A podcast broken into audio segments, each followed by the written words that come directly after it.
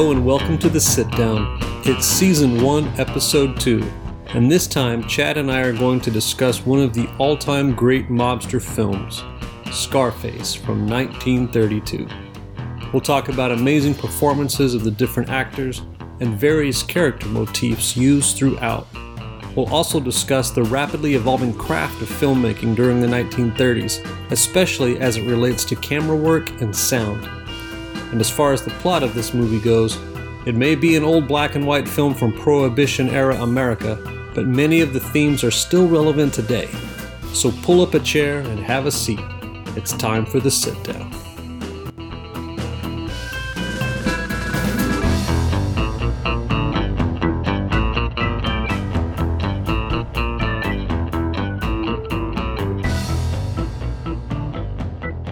Okay, Chad, first question.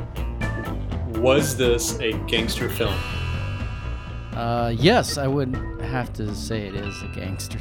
I would say it checks pretty much all the boxes. Yeah, I would say it checks off, and yes, And- you can X, you can X that one off. It is a gangster film. So, we have 1932 Scarface. It was uh, one of the most influential gangster films of all time. So influential that Mm. Brian De Palma remade it in 83. And I did not expect to like it that much. I was watching this particularly just for like historical background and to get a better idea of how the genre evolved over time. I really like the the 83 Scarface, but I, I might like this better, and I'm not saying that to be a schmuck. I really I really do think it's a great film. So 1932 Scarface is about the gangster Tony Camonte in Prohibition Chicago uh, during the early 30s. It uh, it really Tony's character doesn't have much of an arc. He's uh, bloodthirsty and out for himself and wants power right from the start. He starts off by killing the guy he's working for, Big Louie. Uh, starts working for his uh, Johnny Johnny Lovo. Lovo? Yeah. Yeah. And, uh, you know, knocks off the other rivals. Eventually turns on Johnny. Takes every yeah, takes which is yeah, takes Johnny's which he had girlfriend. indicated to his buddy early on. Yeah, early on he's like, hey, you know, Johnny's just some guy who was what's the big deal? We'll take him. There isn't an arc, but there is a huge crash at the end because everything turns against Tony. Everyone around him good point. is is dead or So there's real real bend. There is a serious bend on the character. yeah, it's kind of a Yeah, it does. There's like a that's the not a character arc, but it's a character bend. Yes, quite a sharp bend. So, this film touches on a number of issues that it's interesting how relevant they are in 2016. Um, Yeah, there's a couple yeah. of, of scenes about, you know, violence in society and gun control Mhm. and um, immigrants causing problems for you know upstanding Americans. I was kind of shocked at how some of the themes and some of the things that people were arguing over and, and pointing out about what was wrong with their society then is a lot of people are saying very similar things now. Not that I agree with them necessarily, but it's a it's an interesting parallel. Tony's first interaction with the cops is in the barber shop, and uh, I, yeah. that's the first time we meet Rinaldo, who's uh, flipping the coin. which is an interesting character motif, and I, that's one of the things I loved about this film is they got they had a number of cool little character motifs, which we can talk more about later. But I th- just want to mention that. So they hear the cops pull up, and the uh, um, Rinaldo and Tony just throw their guns casually in a in a towel bin, and uh, the barber just covers it up like it's no big deal. Like he's just casually in Yeah. on the whole. You know, these are my gangster customers. I'm going to make sure the cops don't get them for having guns.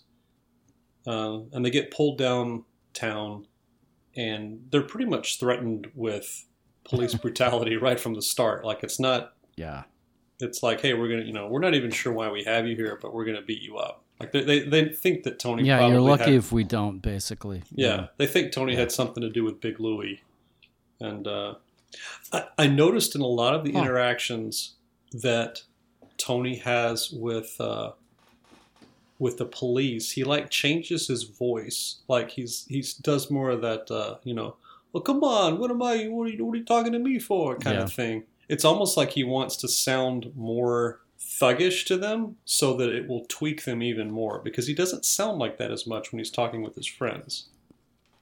But he's Mhm. like, it, it's almost like you know he knows it would infuriate them to be outsmarted by what they consider to be you know a street thug, and he just kind of plays that up even more, uh, just to kind of tweak the cops. But he gets saved by what Tony refers to as a writ of hocus pocus, which he later figures out as habeas corpus. habeas corpus. Yeah, I made a note about that. There's um, great defense lawyer doing what.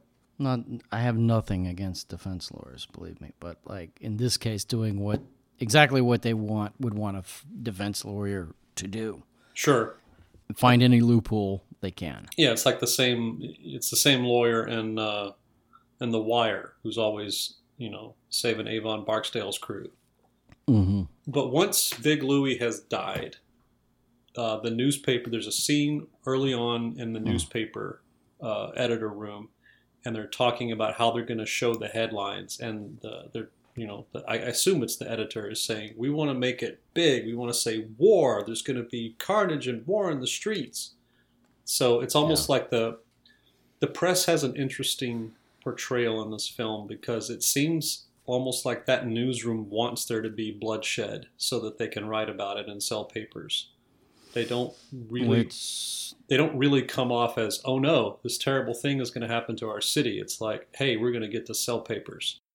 correlation to present day item number one. Not that that's things have ever really been a whole lot different. I didn't take it that way though, hmm and maybe I'm a little more sympathetic to uh, the roles and responsibilities of the press. Sure. Uh, so maybe I feel like I'm trying to see it from a journalist's point of view. Uh, I do feel like I felt like this character, the editor of this paper, felt a responsibility to keep his community informed. Uh, but it, nonetheless, it does bring up the question because we and we can talk about this later, but they talk about it later in the film. Where does where do you draw that line between responsible journalism and sensationalism? Where Sure. where do you cross over from being a good journalist and becoming a yellow journalist? You Right. know what I mean? Right, and that's that topic is so relevant today. Even shortly after that, Tony goes home. He talks to his mother, um, who is played Yeah. by an actress named Inez Palange. hmm She was born in 1889, which kind of trips me out. But Paul, who's playing her son, was born in 1895. So his mom is only six years older than, than him um, in actor years, which I think you see that all the time now where the actresses play, like, you have to be so young. Like, you. you Yeah. could you can't have like an actual person who would be the age of his mom. It's, if it's an actress, she has to still be young, even though she's playing the guy's mom. She has to have sex appeal, even though she's playing a seventy-year-old woman or Right, whatever. right. Of It's like- she has to be a yeah to the masses, so to speak. I, I you know the thing is is I never really. Now there's another. I don't know. Maybe it was they did a good job of makeup. I never. I didn't research that, and I never. It never crossed my mind Yeah, that she was. She looked a little young or anything. So, I feel like she played the part well. she played the You know, part as great. as- She was a great actress. The only reason I looked is because I I thought to myself, oh, I bet a lot of these actors were born before the turn of the century. Isn't that interesting? And then I just wanted to look up Sure. ages, and I was like, oh, that's when I noticed it that they actually weren't that far apart in age. Well, maybe he was playing young. So they were both born in 1890 something. This film came out in 32. So they were close to 40, right? They were Right. both around. Something like that, yeah. So she had a little, you know, a little more makeup. He had a little less. Yeah. Um, he had a little more, and she had a little less. maybe- Yeah, maybe he had that's makeup that um, accentuated his eyebrows and his, his brow. Actually, that was one of his trademarks. He wasn't like a Lon Chaney, but I, he did quite. Uh, I do believe I read that he he played around with makeup quite a bit. He used it quite a bit. Yeah, yeah, and they wanted to make him look um, ape-like. To Yeah, over the course of his career. Okay, yeah, yeah, they wanted him to look like he's almost animal, or, or to at least give that impression. So the the big three gangster films at this time are Public Enemy with James Cagney. We have we have Paul Muni with uh, Scarface, and then Mm-hmm. you have Edward G. Robinson and Little Caesar. Like those are the the the big three that kind of kicked off the genre. yeah, and they all came all three out that year, correct? Uh, they all came out within a span of like two years, Within okay, two or three years. Um, close. and Cagney and Robinson both played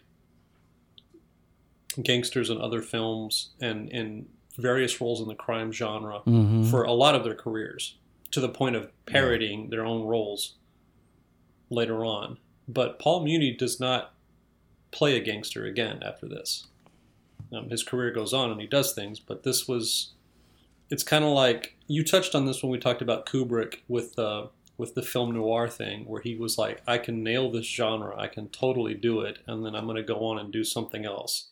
And I feel like that's kind of what Paul did. He's like, "I'm going to be a classic gangster that no one's going to forget." I mean, we're talking about this film nearly 100 years later. And shortly after we see, meet his mom, we meet uh, his sister, and he catches her kissing another guy, and he takes one look at Tony and, and hightails it, and you know he's given her all sorts of grief about it, and that's the first time, like right away, one of the first things she says is, "Sometimes the way you you act towards me makes me think."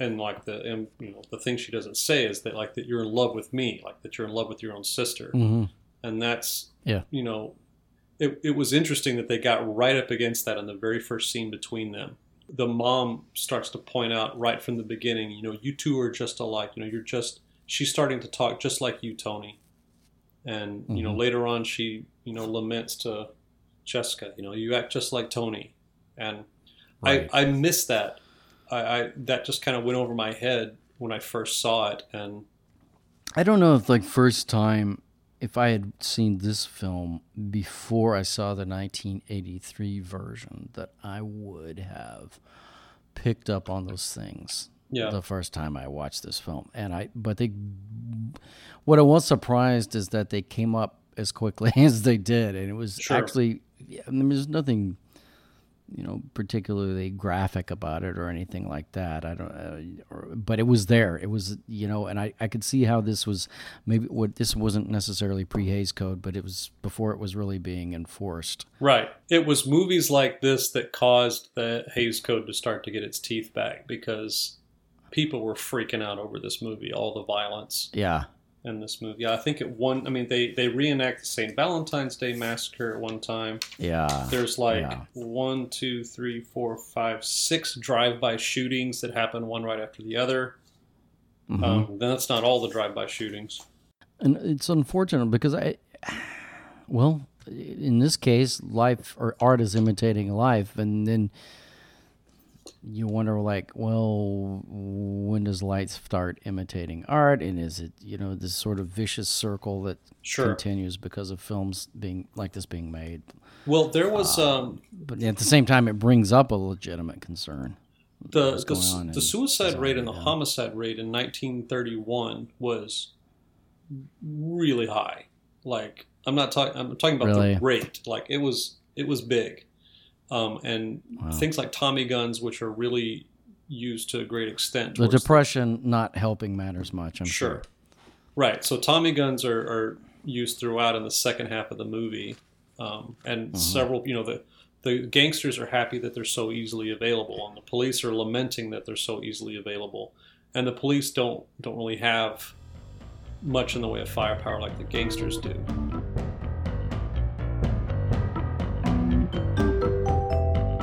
So Johnny Lovo, the character that Tony works for, right after you know he kills Big Louie in the first few minutes, and then he works for Johnny Lovo, and he meets uh, his girlfriend Poppy and takes an immediate liking to her. She was an interesting character. I feel like she was interesting because she never really seemed afraid or put off by living in the in the, the, the organized crime life. I mean, there, there's No, a scene where her, the whole restaurant that they're in is getting shot to pieces by carload after carload of Tommy gun wielding gangster, and she doesn't even really seem afraid she really herself. batted on it. It was like, yeah, no big deal. It's another day, and Yeah. she didn't really see particularly disturbed. Uh, Even it, it, she, it was what was interesting is she seemed like she was able to to do a pretty quick analysis of Tony's character of his of his Yeah, of his makeup. yeah. And she didn't seem, even though she could see for what he was, uh, she didn't seem to be all that disturbed or surprised. And she starts Yeah, to make her move to align herself with Tony way before, you know, things end with with Johnny. Um, Yeah. She's already. She goes to his apartment all on her own. That she goes to dinner with him after that. Then there's the shoot up. Yeah. There's the very crucial case. scene where um, they're at the party later in the film, and Tony sits at Johnny and Poppy's table, and she leans over to have her cigarette lit, and they both offer lights, and she kind of looks them both in the eye and lets lets Johnny light her cigarette, if you know what I mean, and um, that kind of that cinched it for Johnny and and Tony at that point. You knew bad things were coming.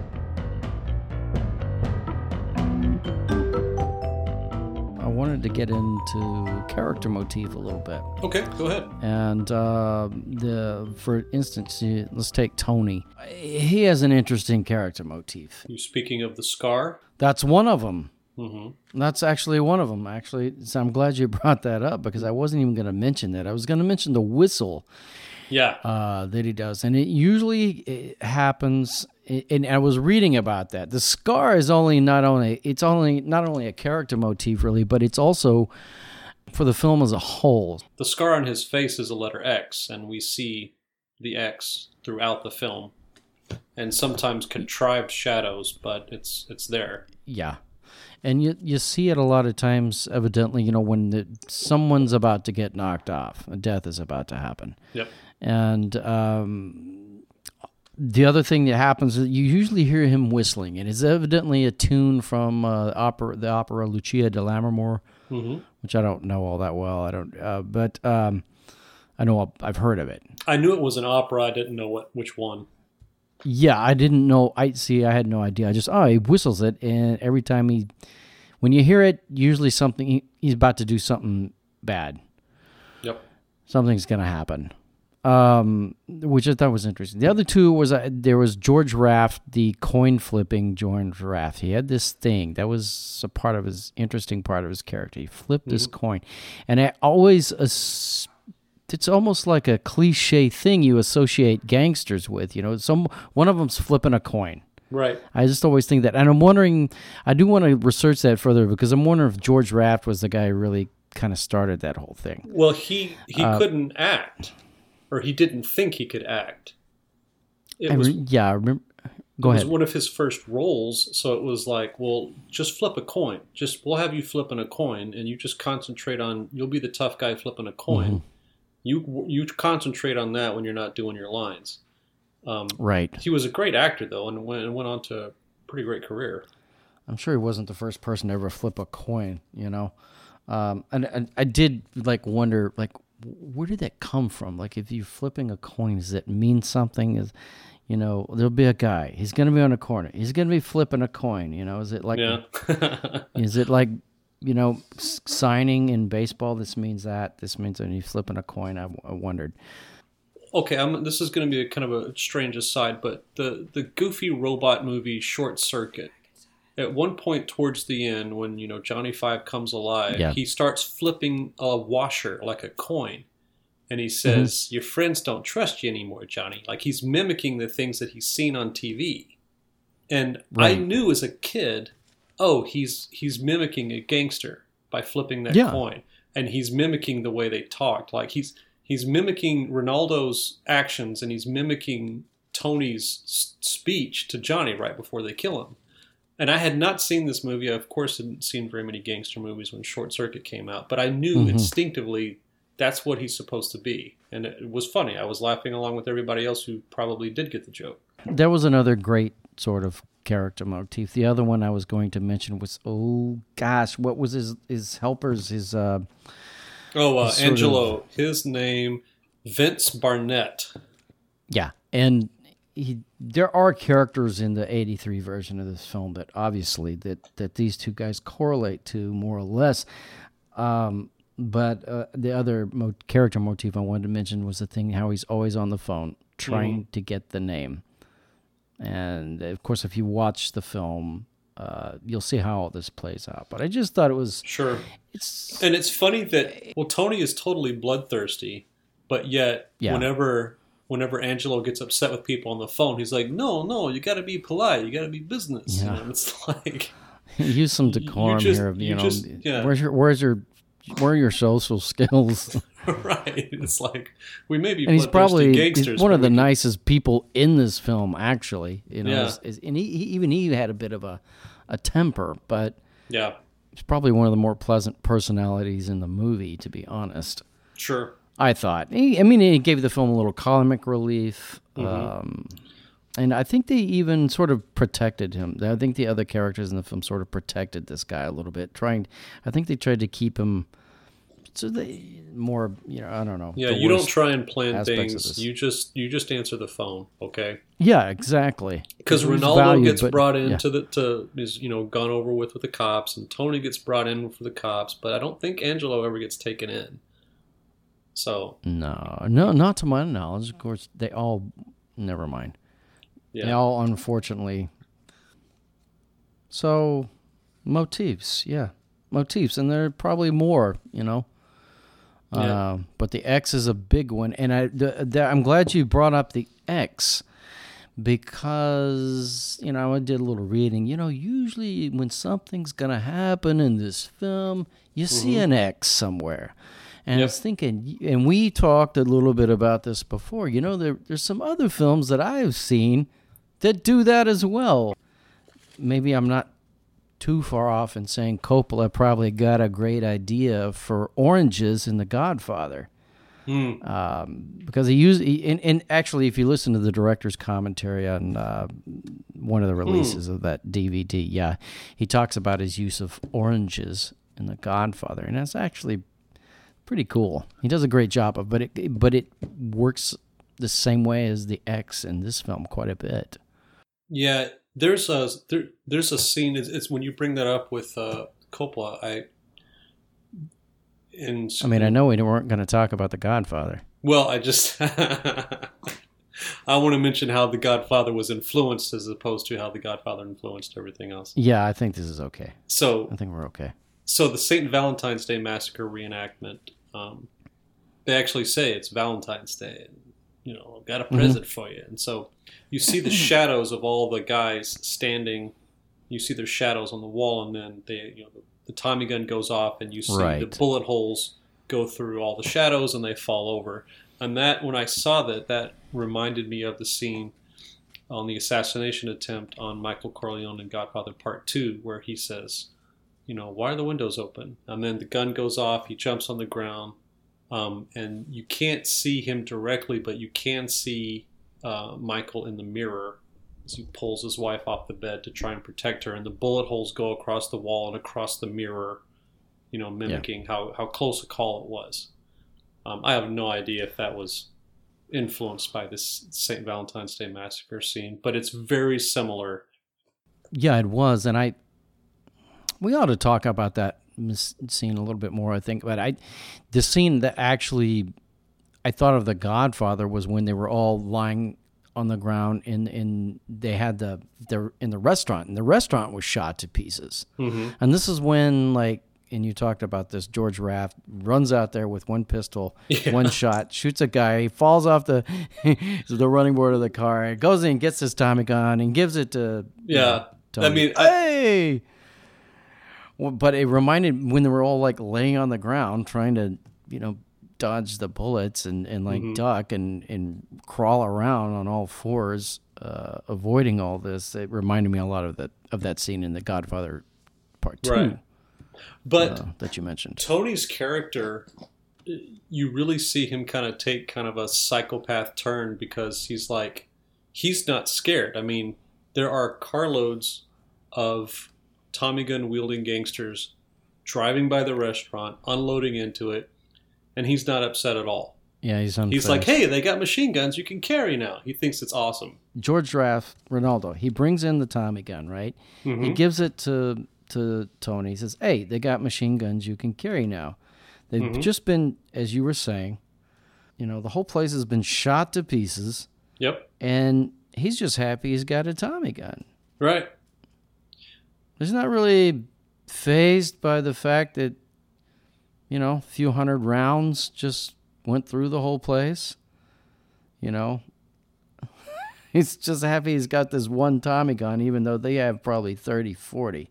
Yeah, and Poppy's not upset at all. Like she's I don't know. Like, I, I, I do wonder. ab- I think maybe that was just a little bit of a shallow portrayal in order to sell to American audiences uh, hey, these are really thuggy people.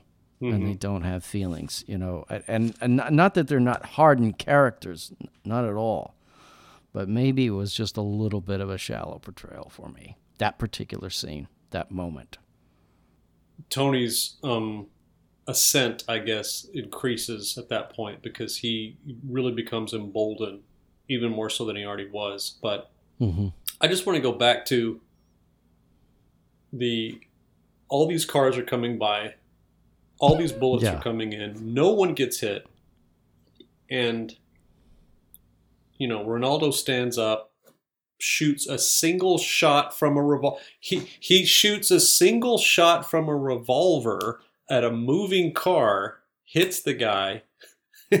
and runs out, gets the gun, brings it in. It's like I remember thinking, this just makes you know Star Wars stormtroopers look like you know expert snipers. I mean, none of those guys can hit Yeah. anything. Right. Um, but the point wasn't to show a realistic drive-by. The point was to have cars go by and guns go off and to entertain the audience. That was the point of the scene, and to get a gun in, in Tony's hand and he can reveal just how not scared and crazy he is. Maybe you know I the only th- like I would have bought it if they were even just a little bit mad, like Yeah, you know the Irish just came down here and shot this place to pieces and tried to shoot us up with it, but we're like eh, no big deal, you know we'll go back, we'll hit them. They're not even angry, like which maybe like Yeah, and after all the shooting. Angelo comes from the phone booth and says, "Sorry, I didn't get his name." Yeah, it's like a gag, you know. I, I, I- like in one sense, it, it it works. It's entertaining. It's funny. It just I don't. So, at some point, yeah, I had a little problem with the whole my suspension of disbelief. They leave that, you know, they leave the restaurant and they go to Johnny Lovo's, um, and he's been shot. Like they've gone there too. They see the bullet holes everywhere on their way up, and you know that's that's when Tony's like, "Hey, we're going to take it to him." You know, the only thing it's a line that's very similar to what um, Al Pacino's Tony Montana says later. He's like, "The only thing that gives orders is this," you know, and he points to the gun. Um, Mm-hmm. Al Pacino says it a little differently in Brian De Palma's movie. We'll get to that, but um, it, it's he's it's it's an interesting portrayal of Johnny Lovo is supposed to be the boss, and he's like scared, and he's been shot. Like it, the the fact that he's been shot and he's bleeding shows his weakness, whereas Tony was just in what was probably a worse thing, and he's unscathed and is ready to go out and, and battle some more. I don't know that I ever saw Tony's character get mad. Only when he sees someone dancing with his sister. That's when he gets mad. The rest of the time, it's kind of a game to him. Yeah, it's a big joke. It's it's a big joke. We haven't really touched on Cesca's character at all, and I guess we haven't. I would like to talk about that. She Okay. it's it's interesting that she's obviously very free spirited, has a mind of her own, knows what she wants, but she can't. First off, she's still living at home. And and Dvorak uh, uh, portrays this character beautifully. By the way, I, Yeah, she's fantastic. needs to be mentioned. Yeah, one of the best things about this film. Oh my gosh, the end, oh, we'll get to that when we talk about the ending scene. She has some lines at the end that I was like, it was good, good film. That's all I'm going to say Mhm. right now. But she, it's an interesting portrayal that like, because Tony's a guy, he can kind of let his id go wild. He can shoot up everything. He can go Yeah. after whatever woman he wants. He can buy whatever he wants. He can live wherever he wants. And Cesca has the same drive and the same desire, but because she's a woman, she has to live at home with her mom. You know, her brother's always Right. coming along telling her who she can and can't kiss. You know, she Mm-hmm. has to do the the you know, for the time, the unwomanly thing of kind of, you know, to get the man she wants, she has to really put herself out there. It's a character that I admit I overlooked in the first time I saw it because I was really interested in Tony, and it's you know the way Paul Muni plays it. It's, That- it's really hard not to watch him. That is almost, uh, and I do want to say something about that character. I mean, I guess you could go on to like, well, the femme fatale. I mean, you kind of have a couple here in a way, but that sort of She's a tragic character. His sister is a tragic Yeah, she really is a tragic figure. You, you could go. Well, that's been that story's been told since the dawn of time. You know, since the Greeks started writing plays, there's been a character like this. watching the movie multiple times helped me see, you know, how she kind of has that switch at the end. You know, um, she finally gets Rinaldo to fall for her. Tony leaves for Florida for some reason. They don't really say why. Yeah, Um, and he comes back. He finds them together. He kills Rinaldo because yeah, he doesn't know that they're married. We'll get to that, the significance of that here in a second. But hmm she comes to his apartment and is about to kill him and then you know tony is surrounded by the cops and she's the one who, She's like- you know, told the cops about him yeah where he was. Yeah and then she's like changes her mind and like you know i've got to save you we've got to we've got to get out of here. And she her she switches from wanting to kill him or have him arrested to wanting to defend him and i feel like at that moment she gets to be like tony fully. She doesn't have to be you know this you know play this mousy woman role anymore. She's like i'm going to be in a shootout with my brother i'm going to give into all the you know all the things i have to hold back i can now let go and i'm going to load up the guns and we're going to have this battle Yeah. and i'm going to i'm going to live the way i've always wanted to live even if it's only for a few minutes and a hail of gunfire which uh, I, I mean, I don't, I don't know the Roaring Twenties that well. I don't know the Thirties that well. There may be some commentary going on about uh, the sort of one element of the feminist movie that was going on in the in that mhm. over that twenty year period or so. Um, you know, women. It would a lot of them. It became a thing to be, for some of them, uh, a little more forward in terms Sure. of their relationships with with uh, you know men in their lives, in one respect or another. And you can play on that a bit more in a in a gangster type setting where it's like this isn't polite society. So Yeah, this is not the genteel thing, you know, that was you know, where the Victorian age or anything like that. This was a different right. generation.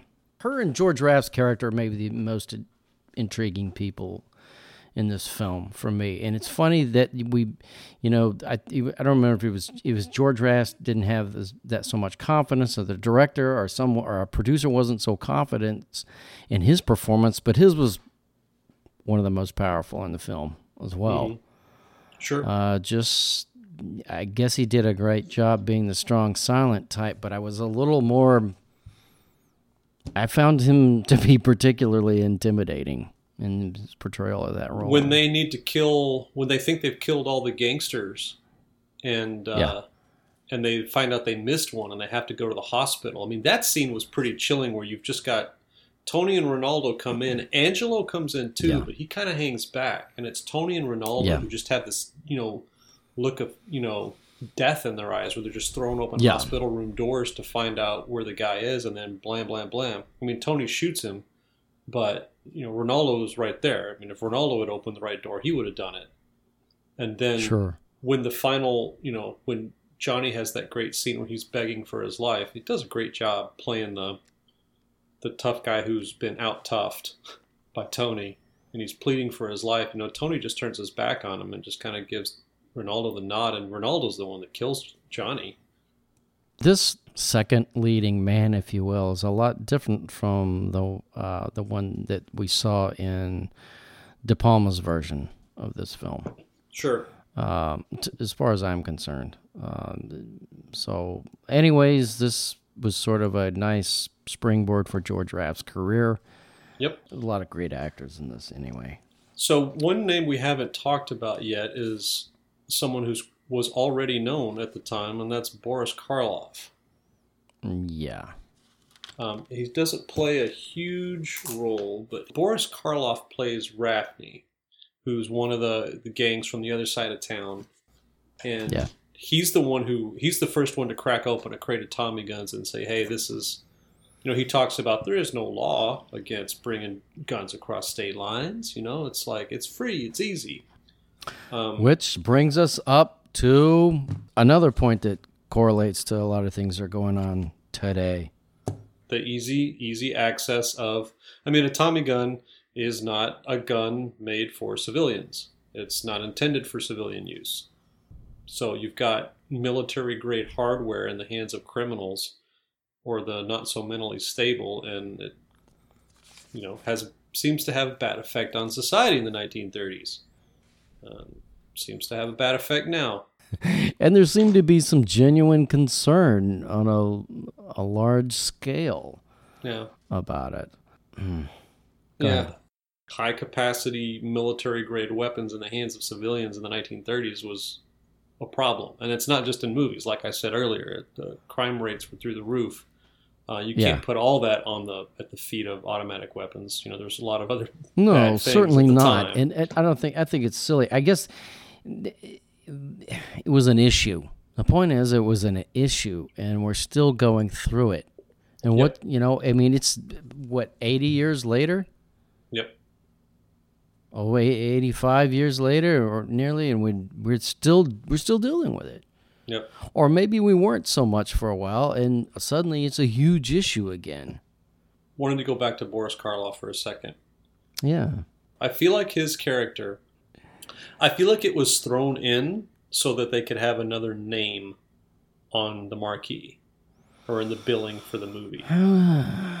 He was good. I'm not saying he wasn't good. Where, where was he at in his career? I'm I'm looking it up right now. I'm looking at Okay, so wait, he's already done the Frankenstein movies. Yeah, he's like when I saw him, I was like, "That's Frankenstein." Of course, you know. He had just done Frankens, Frankenstein, actually. Yeah. He had just done Frankenstein. God, what a long career he did. He was in a movie in 1971. Gosh, that guy just made movie after movie. He'd had quite a career. Um, But you felt like it, he was there to give the film a little extra clout.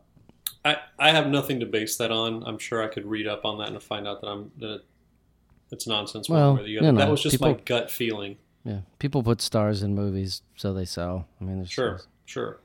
But his um, he he's not around for long.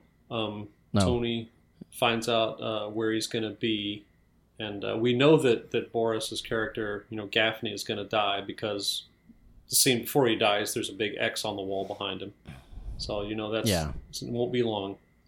But the scene, I wanted to talk real quick about the, his his death scene. Gaffney is at a bowling alley, and he goes to, you know, Tony's crew comes in. Gaffney Yeah. goes in to, to throw the ball, and he's shot in the in you know during the action of th- throwing the bowling ball down the lane. And Right. The camera stays on the ball, and you see that it's a strike, um, which would be Mhm. scored as an X on the scorecard. Um, Right. So, Which I believe we do see. We do see Yeah. the X.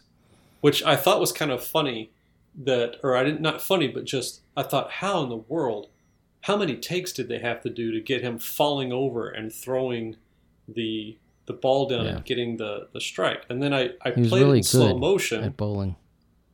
And Yeah. it's not one take; it's a whip pan, which I think you you. Mhm. You told me what the, the title was for that, where you move the camera quickly and then you cut and dissolve in the middle of it. Like I watched on iTunes on Apple TV, and you can hit you know you can do slow mo through the through Mhm. sections of the movie, and as you do that, you see that as the camera starts to pan, there is no ball, and then Ah, okay. and okay. then as you keep watching it, it slowly this ball appears and then it continues tracking and it, it knocks it down. It's almost a that- sleight of hand. Yeah, it, it sense, was yeah. it was an interesting death scene. It was kind of it's a bit melodramatic and over the top. Like his last his last thing he did was throw a strike, you know. But he's bracketed cool. by an X shadow and then a strike X. You know, it's obvious that Gaffney is is gone at that point. Yeah, they kind of they kind of sold it.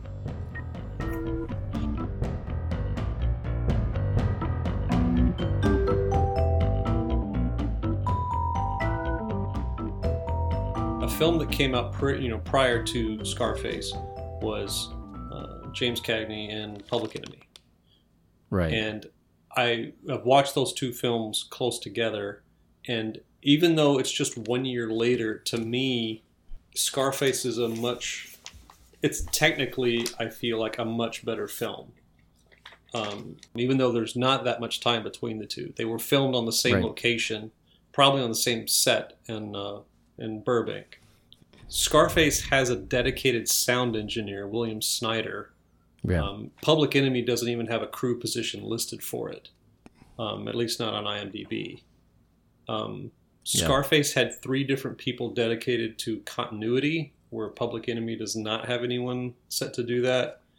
And Scarface uses a sound on film technique that, while I'm not 100% sure that that pub, that the Public Enemy didn't have a a more primitive version of that. I think probably Public Enemy was filmed and, and the sound was recorded using sound on wax disc, which was a 33 RPM disc that you played in conjunction with the film. It was a That's very crazy. And then they cr- they sank synced it later. Right. There was all these gears and ways you had. It, it took a really big, um, knowledgeable crew to play the sound so that it synced up with what you were seeing on the screen. hmm So if you if you had a film break and you needed to, you know, cut the film, splice it back together, you can't just leave out a you know a foot gap because that's going to over time that's going to screw up the sound. So you have to put in these Right. gaps where it's just like I guess it was just like white or black on the screen, so that the sound would stay synced in. Um, Warner Brothers really pioneered that. That is what the Jazz Singer was was done using. And Jazz Singer only has like 22, 27 minutes of sound. The rest Yeah, of it it wasn't more of a- all. Uh, it was like part of it was was, was sound, and the other part wasn't. A larger Right. portions weren't, I believe. but uh, Mhm. it was pretty obvious to the Warner Brothers that they wanted to get onto the sound thing really big. And they're the ones who pioneered the sound on disc thing, which I believe the company was Vitaphone. It turned out not to be a scalable way to do things because Right. it was so hard to, to keep it going. And then I may have this company name wrong, but I'm pretty sure it was um, Western Electric had the uh, sound on film where you have the soundtrack running on the film. And I'm not going to go into the specifics of how Right. that worked, but it's pretty interesting. But the point is, there were every year during the advent of the talkies, sound got better because they figured out new ways of doing things and got, you know, better recordings, better studios that were set up for sound. So all the all the film studios in New York that had been making silent films couldn't make talkies because you needed a quiet set and in a city like New York it's never quiet and they hadn't built Yeah. anything with the idea of keeping sound out. So there were some studios in on the East Coast that were ruined by the advent of sound because they, they didn't have the money to build a new soundproof studio and they, they couldn't do it anyway in a place like New York. Yeah. It's the city that never sleeps.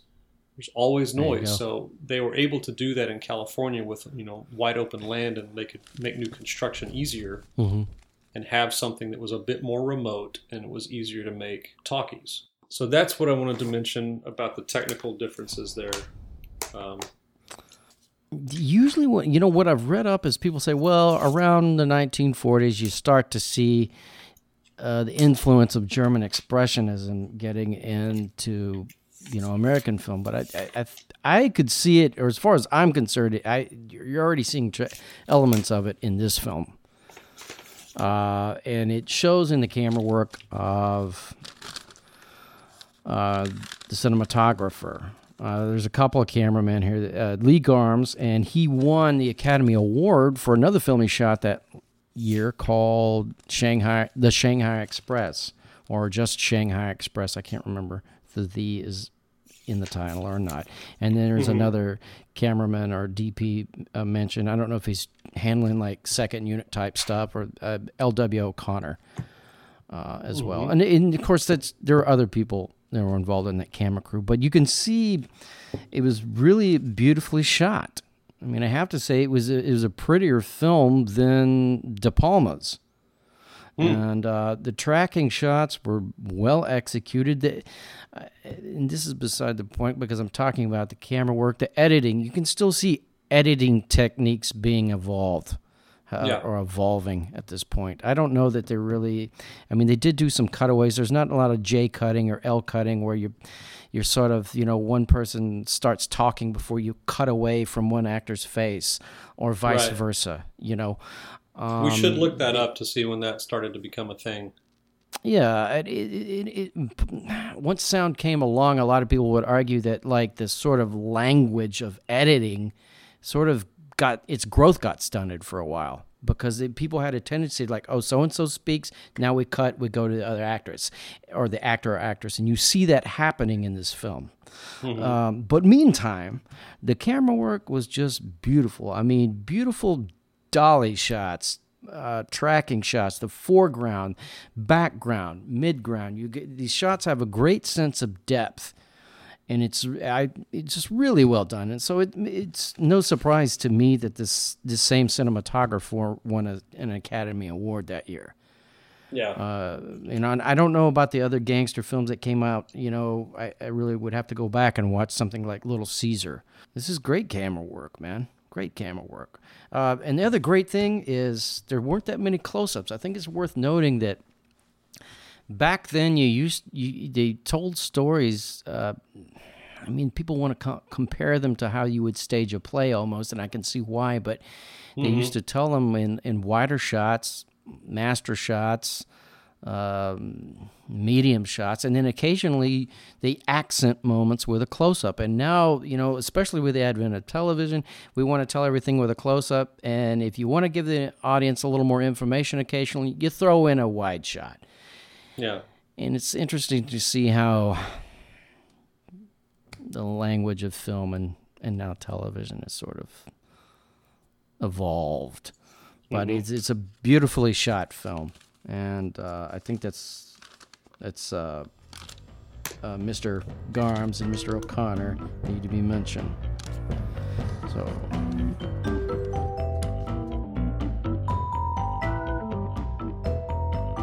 Towards the end of the film, there is a scene where the the police officers, the cops, are furious about how the non-informed public is, you know, sentimentalizing Johnny uh, due to what they read in the papers. They think his Mhm. his criminal exploits are, are admirable, and he laments Johnny, that- Tony, I, I don't remember. Tony. I said Johnny. I meant Tony. Okay. So during the he, he talks about that in the old days in the westerns they would you know they would meet in the street and you know face each other like men and now these guys you know they shoot you in the back with a machine gun Yeah. um, and he talks about that um, there are three kids who were out playing hopscotch and they all got a Yeah. belly full of lead and Sure. it's interesting that he doesn't say that Tony's crew did that, but that kind of thing from an audience standpoint can only be talked about. And it has to be talked about by someone that the audience doesn't like. Because if the audience were to see Tony's crew do that, then he can't really be the, the even the anti hero of the film. Like, you know, audiences aren't going to get behind a guy who's mowing down kids. So I thought it was interesting that they, they mention that, but they don't say that Tony's crew did it. And they certainly don't you know they're not going to show that that leads us to the what i think is like the the message scene um, in the film Is where this the- when we're talking with, or the newspaper editors yeah speaking we're back at the at the news uh, at the news office the big i don't know whoever the owner is Yeah, is I don't know. It's like some citizens. I yeah. There's a Yeah. seem to be several different people representing several different groups in society. You know, in the editor's office. and Right. they have a complaint. Right. They're they are complaining that the paper is is glamorizing. They're, Yeah. they're presenting the gangsters as these glamorous individuals, and that it's all violence, and they don't want their kids reading this because they don't want their kids to emulate it, and just they don't Yeah. They don't want to read it. Which brings us to the third, I mean, unless we talk about this for, or, or to the other um, element that correlates to what is going on right now. Yeah. Uh, and it was just worth noting. And please continue. Well, the the the newspaper man says some interesting things. Some I agree with, most that I don't. But what the newspaper man never does is accept any responsibility for what's going on. Like you That's mentioned this earlier, you can report the news and you can ro- sensationalize the news, and there's Right. two different things. You can lean towards the truth, or you can lean towards selling, you know, newspapers or copies or clicks or whatever Yeah. you want to call it. So Are you going to be Cronkite or are you going to be William Randolph Hearst? It's kind of like, he he puts it all back on society and the government. And he's like, if you take them off the streets, right. then we won't have anything like this to write about. It's not our part, you know. Um, And that's a legitimate point, and I, I agree with that. sure, to an extent, but I, I believe that the I agree with that not a lot actually, hmm a lot. Um, agree with his point of view, but I do I think you're right. You know, um, I think they have um, the, their com- it's a valid complaint. It's a valid concern. But he says the police can't stop machine guns from going back and forth across the line. They can enforce laws that don't exist. And at this point, he There you are. ad- he's advocating gun control. He's saying if there were laws against this, we could maybe stop some of this wholesale slaughter. But there's there Mhm. isn't any. So he says instead of hiding the facts, that they should see laws passed that will do some good. Right. Okay, so he doesn't say though that the newspaper should report things like the three kids that got shot. He he, he doesn't say that he could that they could report the news in a way that would make the gangster look bad. Um, but you know, I see in, in, in talking about this, I see the point. Like, what difference does it make if the if the gangster looks bad? If if the ability to commit these crimes is still there and isn't changed, then Yeah. Uh, What difference does it because it just, it, it- in one sense, that might make matters worse because it's, it preys on people's fears. Sure, and which is what he goes into next. Like he, he's he's advocating for gun control laws. That is, you know, Yeah. that could be viewed as a sensible way to curb the violence. But then he Mm, says, um, put guns in the same category as drugs, which we know in hindsight that the war on drugs didn't didn't quite work out the way people thought it would. He says, put the put guns in the same category as drugs and white slavery. Not slavery, white slavery. It's like this extra Yeah. ooh, you know, that's real bad.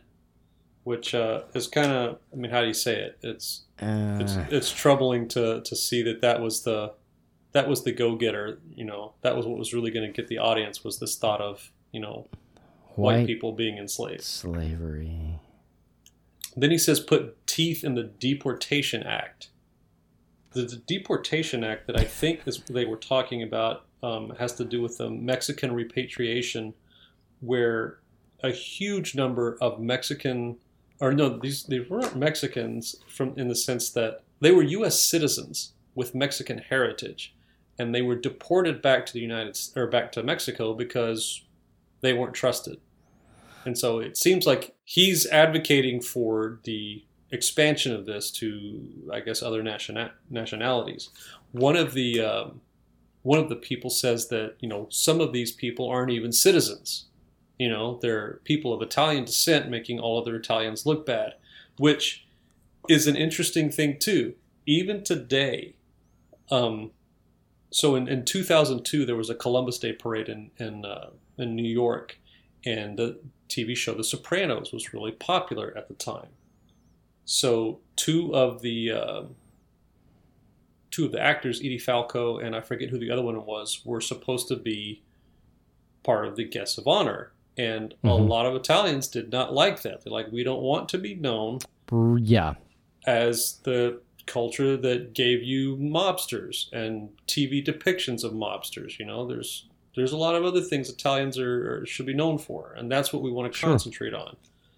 So it's interesting that that that sentiment is still there, but this man goes on to saying we should have martial law. We should call in the army and the American Legion. So he's going from we're not going to fight organized crime with freedom. We're going to fight it with fascism. So yeah, you could. There's almost there could be fascist sentiments, Yeah, and there was a lot going on across the pond at that time that might make Sure. people yeah would be giving reason.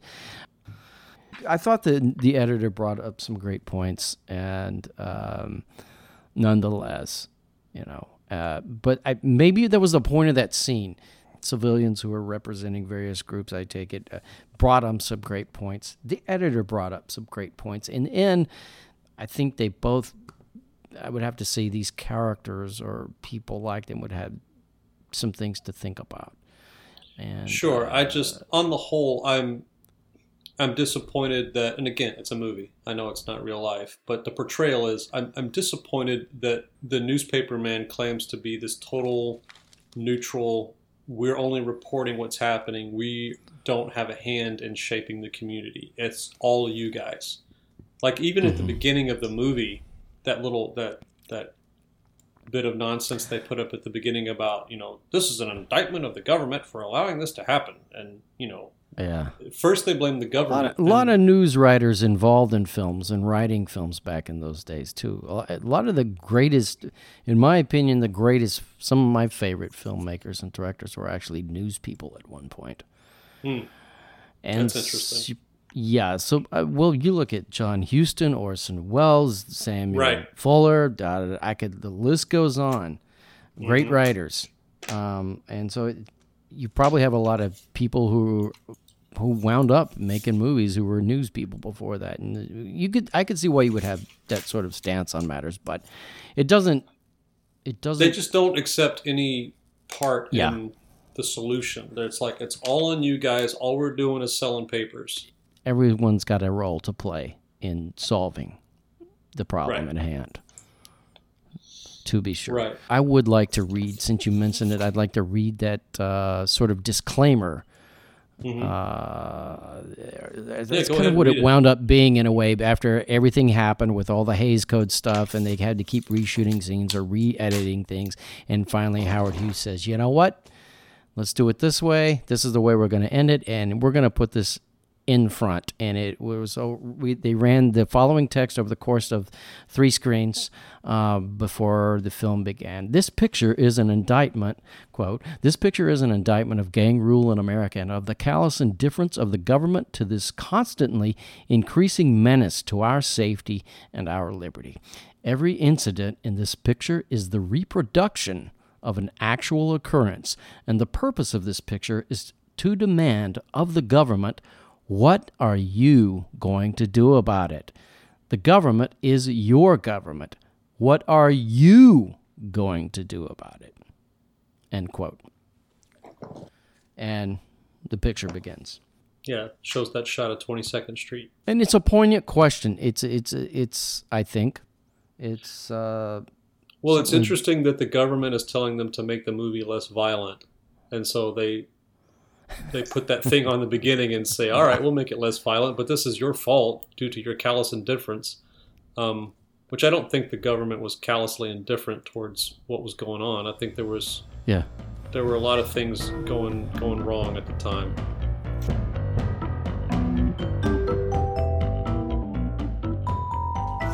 his illiterate secretary, you know, uh, is something else worth mentioning because it's a sort of a comment on the struggle of immigrants to sort of uh, integrate into American society in that day and age. So, Sure. um, He can't you know, write. He can't. Yeah, exactly. He's got like a weird speech impediment. He can't hear very well, at least not on the telephone. Yeah. You get the impression that he doesn't really understand how a telephone works. Like where he comes from, there were no phones. Like he picks it up the wrong way at one time. he like tries to stop the flow of beer with the earpiece. He drops the earpiece and just shouts into the mouthpiece. I mean, it's it's And, this thing yeah. that he's supposed to know how to use and he doesn't. I do have to say, this is, I really enjoyed this film. And I'm sorry that I'm only now in this discussion mentioning this. It is uncanny how relevant everything that this, all the subject matter that this movie covers is to today. And I'm not making a comment about should somebody own a weapon or should somebody not own a weapon. I'm saying Sure. it's it, it is almost uncanny. Like I kept watching this film, and I know I, I've watched other movies in the past, and it's like, oh, that relates to today. But this, for some reason, this film in particular just uh, hmm struck me as being incredibly relevant to what's going on right now. Right. 85 years later or so, give or take. I don't know. I don't know what else to say about it, really. It was a good movie. I liked it better than the, De Palma's version. I want to talk about the ending and how everything hmm goes south really quickly. So Yeah. Tony is gone. He comes back, and in the meantime, Cesca and Rinaldo have hooked up and they're living together, gotten married. Tony doesn't know this, and I guess even even her mom doesn't know because she just says that she's living with someone or that she's she has a place, but she, you know there's a man that stays there. So it's interesting if her mom had explained that they had gotten married or at least knew things might have gone differently um, Yeah. because tony shows up he sees that it's rinaldo and he's furious and he he shoots rinaldo and rinaldo gives him this pained not in the fact that he's in physical pain although he is but pain in that you disappoint me tony Yeah, and almost like you didn't know, you don't know everything. right clearly, you you don't know. understand um Yeah. and you know there's the there is a close up there where uh, he flips the his coin as he's getting shot Yeah. and then you know Cesca is saying what have you done we got married um, we were going to surprise you and that is where Tony kind of falls apart and quits caring because he shot his best friend because he thought he was shacking up with his sister who he's obviously very protective Yeah. of and maybe has some some feelings that need to get worked out in therapy Yeah. Unexplored, unex- yeah unexplored and unexplained feelings. but it seemed like he, he's so stricken with what he's done like it's almost like he's saying had i known they were le- it was a legit marriage and this wasn't you know he was treating my sister Yeah. honorably i wouldn't have done that but it's too late because Yeah. he's impulsive and he does what he wants and he leaves um, the cops are on his trail because you know cesca has turned him in she's after him with a gun you know angelo gets shot as they're trying to get into his uh, you know hideout or his house with the steel shutters. And Angelo does that. His one of his last acts is they get inside and he's dying because he's been shot, but he goes back and he he um, blocks the door and Yeah. falls over. I think he says one more time that he didn't get the name or something. Yeah, like he's that. trying. It, it, that's like uh, it was a beautiful, again, a beautiful use of character motif. The whole thing when, uh, when Rinaldo is dying, he, he misses the coin, right? Isn't that how that? Right, he coin misses the falls from his hand. Uh, the, the you know Angelo tries to take the call from Poppy. I think it is one last time, and he's. I finally got the name this time, boss, and uh, it just was kind of a you know, if someone did that today, it'd be probably we think, oh god, how sappy. But it was they handled it beautifully. I thought it's kind of Yeah. um, the way they did things back then. It was, it was um, I I liked that quite a bit. Cesca shows up. She's got the gun. She's furious. Mm-hmm. But once she sees that Tony is in danger, you you you see kind of a level of love for Tony that Tony has had for her. Like she immediately goes from wanting to kill him to I've got to protect him, or if I can't protect him, if I can't help him get away, you know, because they kind of try and go out that back door, and the cops are there and they shoot things up. They're like, she's like, I'm going to make this last stand with him and they say to each other, "I'm just like you," and she gets shot, and for that brief moment when when Tony feels like his sister doesn't hate him anymore, Yeah. there's like a few minutes in there where he's like, "Yeah, I'm probably going to die or go to jail, but my, you know, the one person in the li- in life that I that I love is actually here and, and showing that she cares about me, so Yeah. I'm okay." But once she gets shot, he he loses it, and it's it's really Mhm. it's well it's well done acting. Even is that how you say it? It's Yeah, good and I- acting. you know, it's good I acting do, I agree, and, and I guess I felt like in one, you know, I don't know. I don't have to go into. I'm not going to try to psychoanalyze the character. On one level, though, I do think like he's, he had actually a very pure love for his sister. I mean, I think he had may have had some mixed up feelings and some, oth- or there were in yeah, implications that he had other mixed up feelings going on there, or he didn't really understand the feelings that he actually had for his sister. Yeah. Maybe he didn't understand the purity of his own feelings for his sister. I don't, but it's it's too bad when he knew he was losing her, yeah, he he lost it, and she Yeah. didn't like that at all. Actually, it was kind of Yeah. She Well, she says he says to her, "You can't leave me. I'll be all alone." You know, he Yeah. talks about Angelo's gone and, and Rinaldo Mhm. is gone, and if you die, I'll be all alone, and I can't be all Mhm. alone. And he's he's he's the kid now. He's he's it's the other side of being a kid. That idea of I need those around me to comfort me. You know, I want to do what I want all the time, except for when I need comfort. I want yeah, and it, she's the one who needed. I mean, and she was asking him for comfort in her dying moment. right. And, And she says this than- line that yeah, go Yeah. ahead. You go ahead. Well, and then rather than doing that for her, uh, he he caves in, like you said. Yeah, and she says to him at that point when she's not getting the comfort from him that she needs, she Mhm. says, which to me was like the the biggest line of the ending is she says, "Tony, I'm all hollow inside." Like she's literally been shot and probably Yeah, there's a there's a physical and a and a emotional emptiness in that scene was was amazing.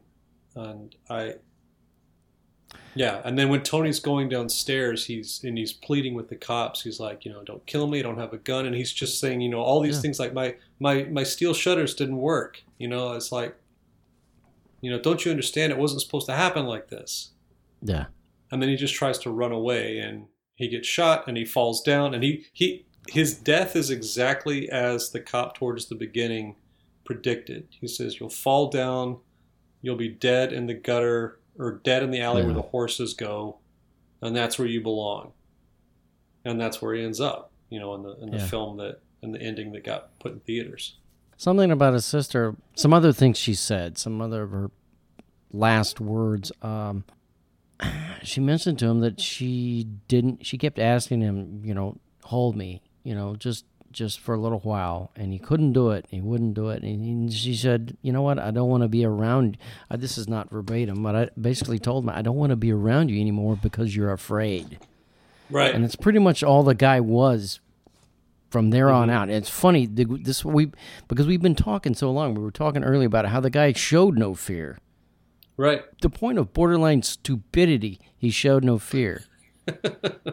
exactly But here at the end, yeah, and then, and then maybe that is a significant character arc because here at the end, when he's finally lost all the people that's important to his life, and he's never going to see his mother again, right right? Suddenly yeah, he's afraid. that's over with yeah Yeah. Now that he knows he's gonna he's gonna be all alone, now he's afraid, and his own sister doesn't want to hang hang around. And like the last thing she does, I think, is call out for Rinaldo. Right. Right. she That's the last thing she does.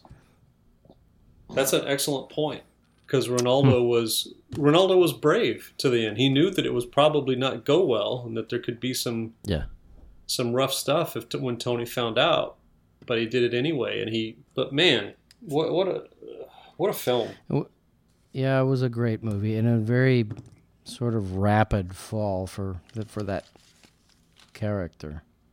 Yeah. Um, Once uh that's you mentioned something about the that in many ways his love for his sister was pure and I see that w- looking back at you know, once he finds out that they were married and he killed his sister's husband, I thought there was some remorse there.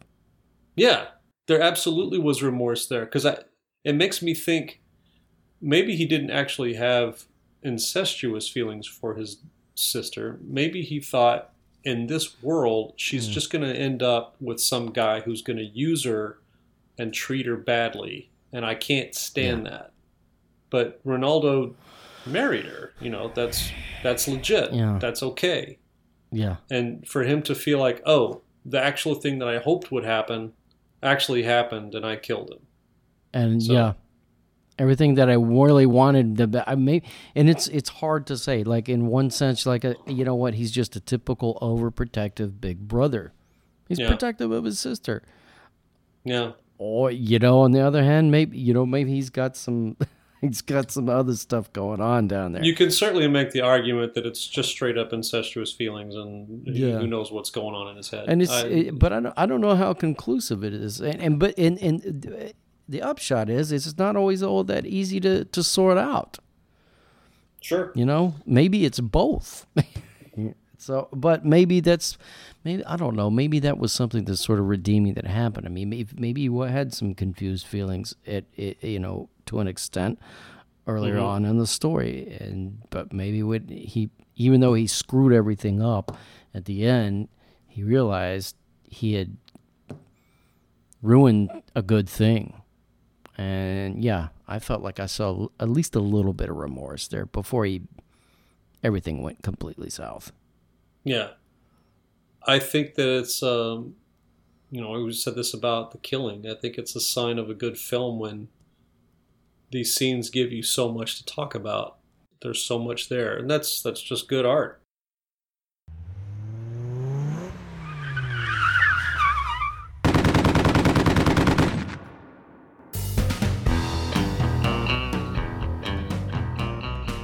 Thanks for listening to The Sit Down. Next time we'll discuss Brian De Palma's 1983 remake of Scarface starring Al Pacino. Could we have witnessed filmic displacement in his rendition of this epic tragedy? A lot of people might say so. You can find more information about this podcast at thesitdownpodcast.com and on Twitter at the Sit Down Pod. Also look for us on iTunes and Google Play. Oh, and keep this under your hat until the next time we see each other at the sit down.